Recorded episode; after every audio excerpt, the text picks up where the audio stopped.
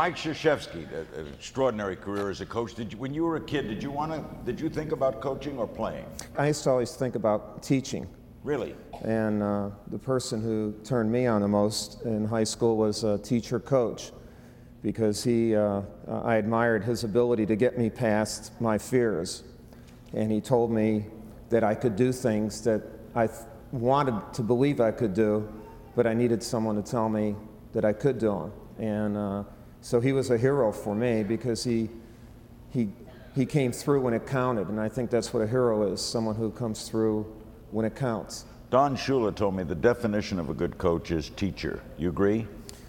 teacher and motivator. Uh, a teacher and not just giving knowledge, but uh, a teacher and giving you the ability to extend your limits, to understand failure and how to use it as uh, fuel, not as a, a, a, stoppage, and those type of things. Is there a college coach you admired a lot? Well, I, you have a hero? Uh, playing wise, I admired Havlicek. And I admired Havlicek because he worked all the time, mentally and physically, and he embodied what team sport is. He never tried to distance himself from his teammates. He tried to blend his talents in with the, the talents of uh, others on his team, which I thought was remarkably intelligent. What's the hardest thing about what you do? Uh, the hardest thing is uh, not ha- having people who don't know what they're doing in my thing, interrupting my relationship with my student. Like principals, teachers, well, deans. parents sometimes. uh, parents. parents. My kids should play. Uh, I would rather have a parent entrust me with their youngster and say, "Here's this youngster. Help him be whoever he is going to be," and that's what I get. That's my win. Do you think of yourself as a hero? Uh, I, I am to some people and some people are so to me. And I think you still have heroes. Absolutely. Havlicek, who's a coaching hero? Probably Pete Newell, uh, who's uh, great coach, a very great, great coach, and has kept it all in, in perspective. But my, my kids are heroes, and my wife is a hero to me too, because they, they've taught me things from a female sense that in a man's world I, I never would have known. Are you passionate about coaching? Yeah, I think I'm passionate about coaching, but uh, the thing I like about it, Larry, is the fact that uh, uh, passion should not be one way.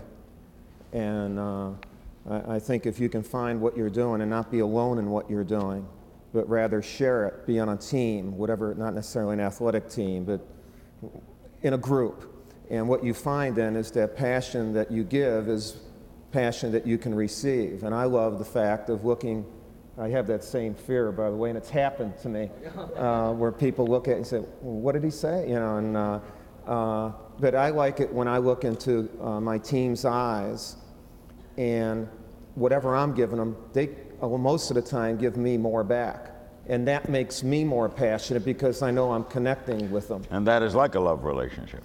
Absolutely, it's relationship is uh, is really two way it's two way, and we have a saying in athletics. And one of my really good friends is uh, PJ Carlesimo.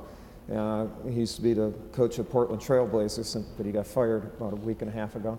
And uh, every coach gets fired. Right.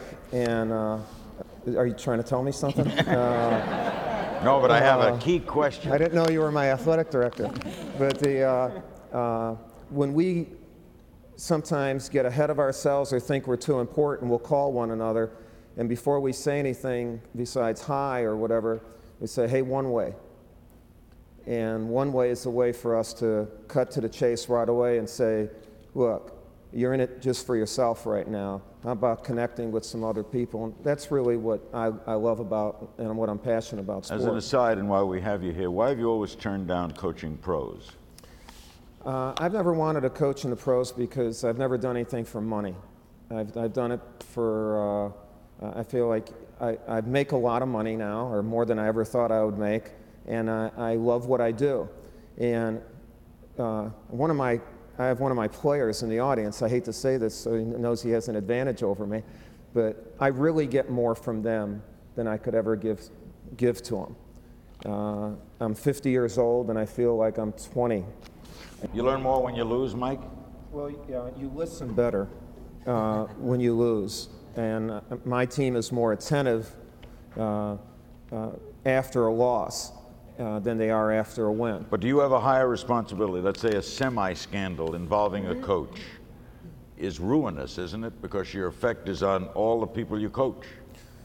Well, you know, you, you, we should be ethical people. Uh, uh, that doesn't mean we're perfect people. And, and, a, and a role model in those ancient times, because there wasn't media, as much media or high scrutiny, they were more apt to be perfect, even though they weren't. In this day and age, people are looking for imperfection. In some way, we need to adjust our view on heroes and make them more real in, in the context, and taking what Amy says, and when they do fail, I mean, not in a felony necessarily, but they, they curse or they, they do something that is human, uh, maybe they can then, saying that they're sorry for doing that is the best lesson they can teach. So we can take a negative and make it a, a, a great example. And I, I think we need to work more towards, towards that, and uh, that's what I'd like to do. Gentleman over there. My question for Coach Krzyzewski is that with college sports, especially basketball and football, being such major industries now, whether athletes should get some type of pay above and beyond the scholarship for playing, Can and if so, be how would you paid, do Mike? it? Well, I- what I think they should do is uh, uh, increase what, what the scholarship does for a young man uh, and woman. Uh, what it does right now, it doesn't give them any money for incidentals. And instead of just paying, if you know, they can go pro if they want to get paid, but uh, there is something more we can put under what they call a scholarship umbrella. And that would go for not just basketball and football, but for all, uh, all scholarship sports because you have to be equitable across the board. What's the most important to you? Honesty, changing society, courage, overcoming adversity, or being a leader? Uh, I, I have to go with honesty because honesty leads to trust. And in a group setting, especially when trust permeates throughout a group, what happens is that group flourishes and can react instantaneously uh, to heroic deeds because they can depend on one another. And the ability to depend on one another is the best.